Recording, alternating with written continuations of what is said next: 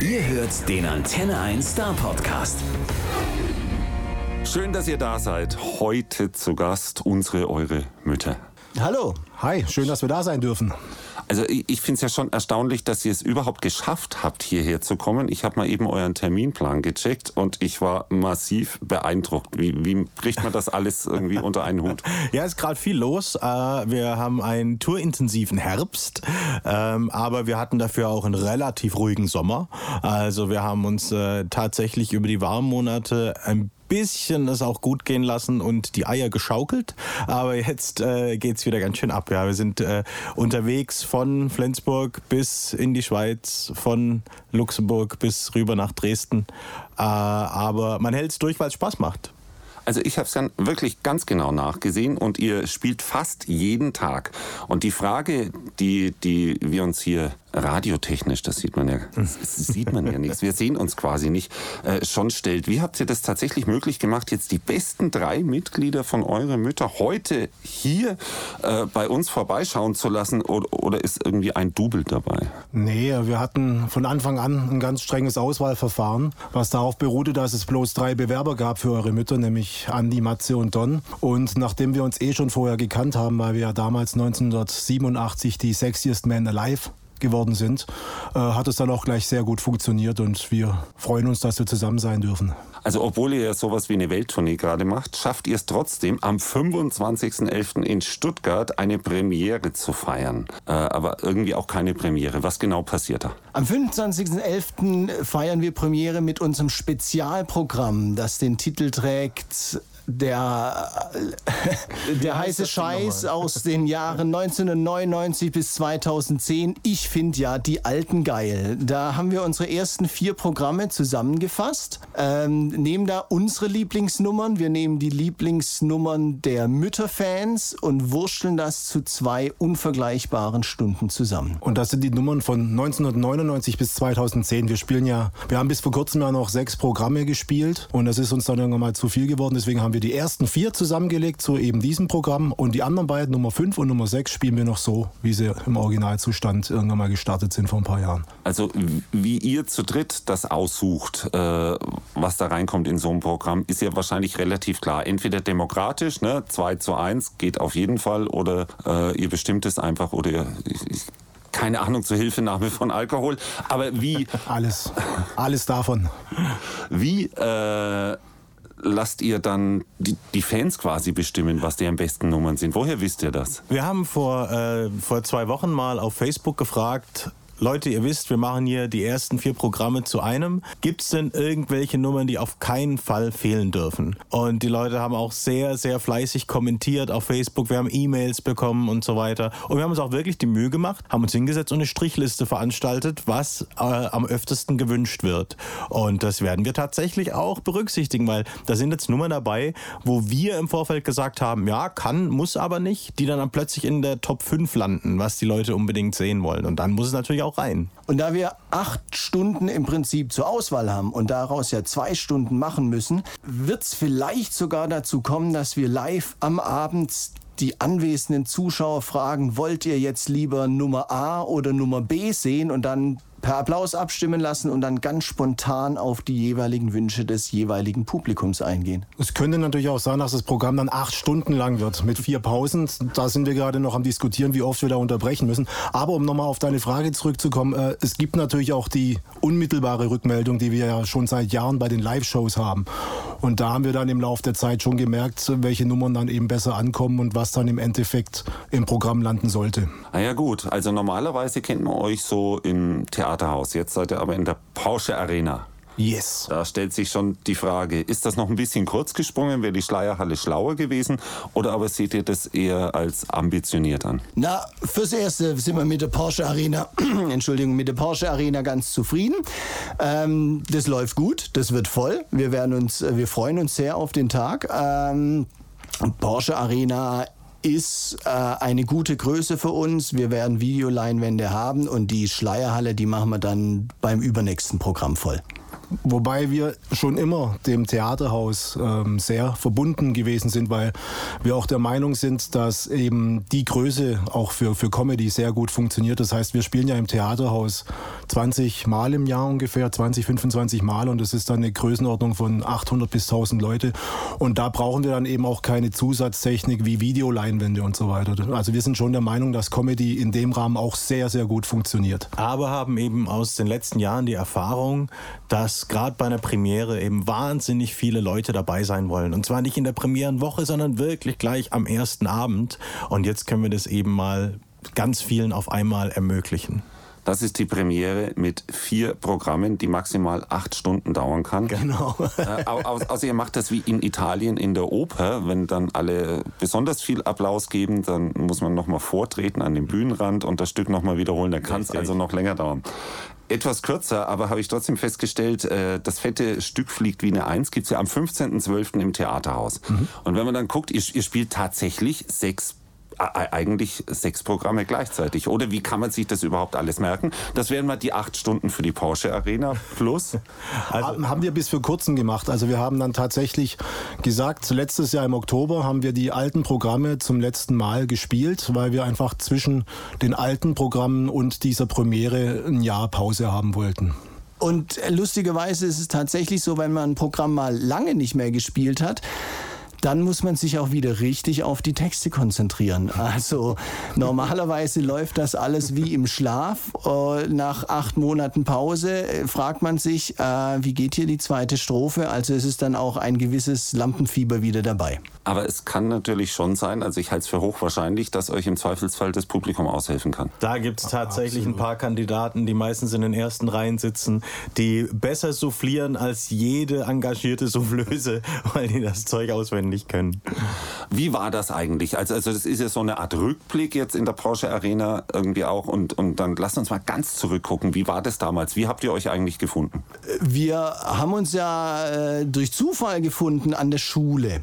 Wir kennen uns seit wir 12, 13 Jahre alt sind. Damals gab es aber natürlich eure Mütter noch nicht. Das hat dann erst nach der Schule angefangen. Und da war es so, wir hatten zwei, drei lustige Lieder und haben dann irgendwann gesagt, komm, die führen wir mal auf. Und waren dann gar nicht faul und haben ein Zwei-Stunden-Programm äh, geschrieben, äh, aus dem aber ehrlicherweise viele Nummern auch wieder rausgeflogen sind.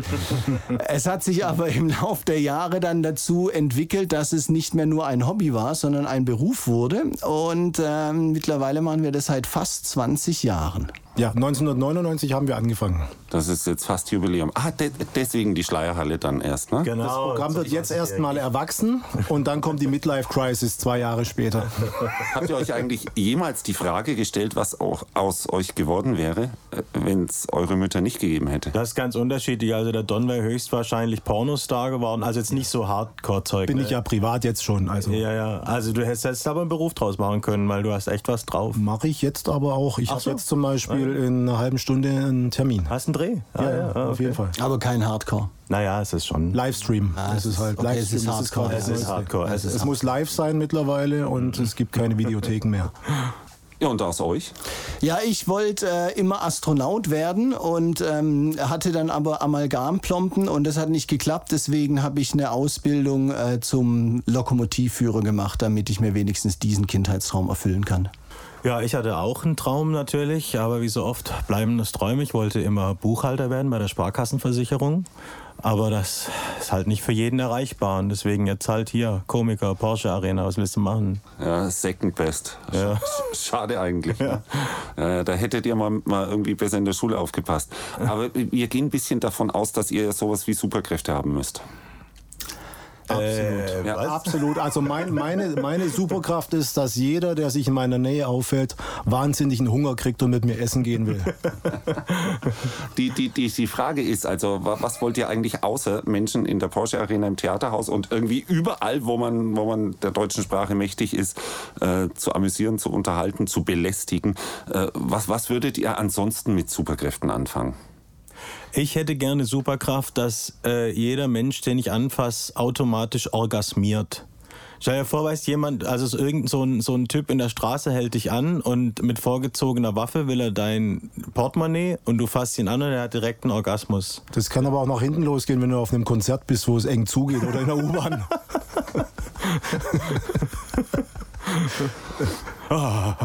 Also, also gut, Spaß beiseite. Es gibt auch den nötigen Ernst in eurem Tun, jawohl. Immerhin habt ihr schon ein paar richtig renommierte Preise eingeheimst. Oh.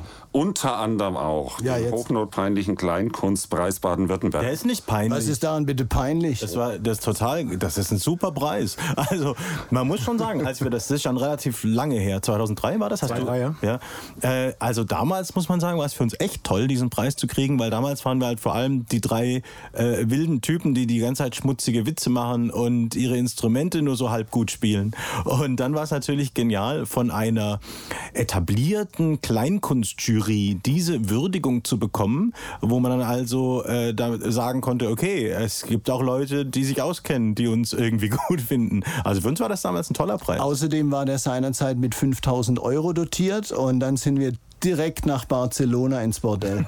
Also ein Nachmittag und die Kohle war weg.